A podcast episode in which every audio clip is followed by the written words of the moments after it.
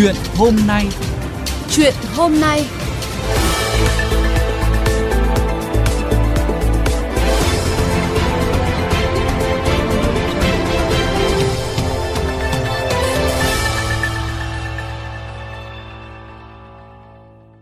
quý vị và các bạn, hàng triệu người thu nhập thấp không có khả năng tiếp cận nhà ở. Hàng triệu lao động nhập cư phải ở trong những xóm trọ tồi tàn, không có bất cứ tiêu chuẩn nào. Trong khi chính sách nhà ở xã hội thì bộc lộ quá nhiều điểm bất hợp lý. Đề cập vấn đề này trong chuyên mục Chuyện hôm nay, nhà báo Phạm Trung Tuyến bình luận: Hãy thay thế nhà ở xã hội bằng nhà cho thuê. Giữa tháng 4, Hội đồng Nhân dân Thành phố Hồ Chí Minh phối hợp với Công đoàn, Hội Phụ nữ Thành phố khảo sát 41.000 lao động nữ về nhu cầu nhà ở. Kết quả, trên 40% công nhân đang ở nhà thuê, 36% ở chung với gia đình và chỉ có 17% có nhà ở tại thành phố, 40% có thu nhập dưới 5 triệu đồng một tháng.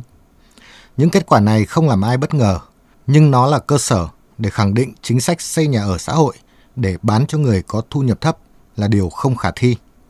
Sau gần 20 năm vận dụng chính sách xây nhà ở xã hội để giải quyết nhu cầu nhà ở cho người nghèo, người có thu nhập thấp, đến thời điểm hiện tại, chúng ta vẫn thường được đọc các tít báo kiểu vợ chồng công nhân phải tiết kiệm 1.000 năm mới mua được nhà ở xã hội.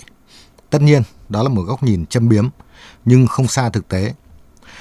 Thực tế, những khu nhà ở xã hội ở Thành phố Hồ Chí Minh hoặc Hà Nội đang thuộc về ai?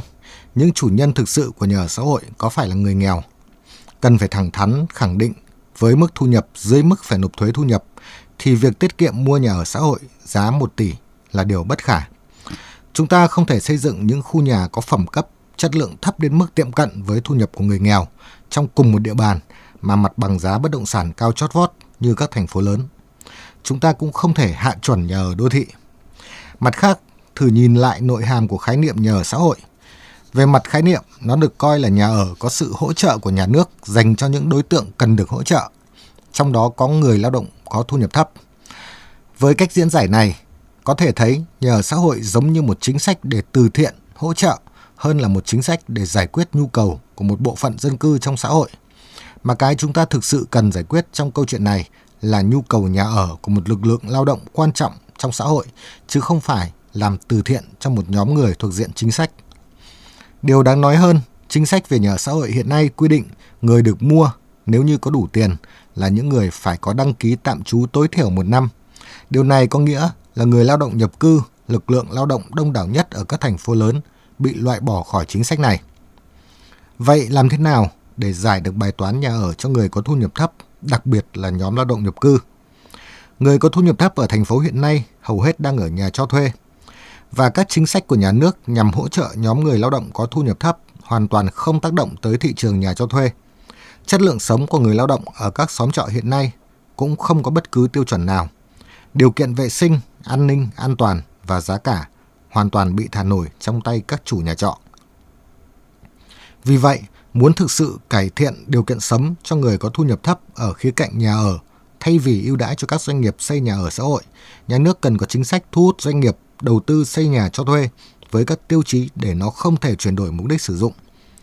Tại các khu công nghiệp, tiêu chí phải có ký túc xá, có nhà ở cho thuê đảm bảo tiêu chuẩn cũng phải được xác lập là một phần hạ tầng bắt buộc theo quy mô sử dụng lao động. Thị trường bất động sản đô thị hiện nay đang lệch lạc một cách đáng kinh ngạc khi mà 10 dự án căn hộ bán ra thì 9 dự án được quảng cáo là căn hộ cao cấp với các tiêu chí sang chảnh và sinh lời. Điều đó khiến cho người có thu nhập thấp càng ngày càng khó tiếp cận nhà ở hơn. Thị trường nhà cho thuê hiện nay chủ yếu được cung cấp bởi những người đầu cơ, cho thuê những căn hộ chưa có nhu cầu sử dụng hoặc những căn hộ mua chỉ để chờ tăng giá chốt lời, thậm chí mua để giữ tiền nhàn rỗi. Việc không có chủ trương phát triển nhà cho thuê đã vô tình tạo ra một nghịch cảnh khi mà hàng triệu người lao động phải sống trong những xóm trọ nhếch nhác tồi tàn, không có bất cứ tiêu chuẩn nào, thì có hàng trăm khu biệt thự bỏ hoang trong các khu đô thị đầy đủ hạ tầng. Đó là một sự lãng phí nghiêm trọng nguồn lực xã hội. Hơn thế nữa, nó còn tạo nên một hình ảnh phát triển lệch lạc của các đô thị lớn ở Việt Nam.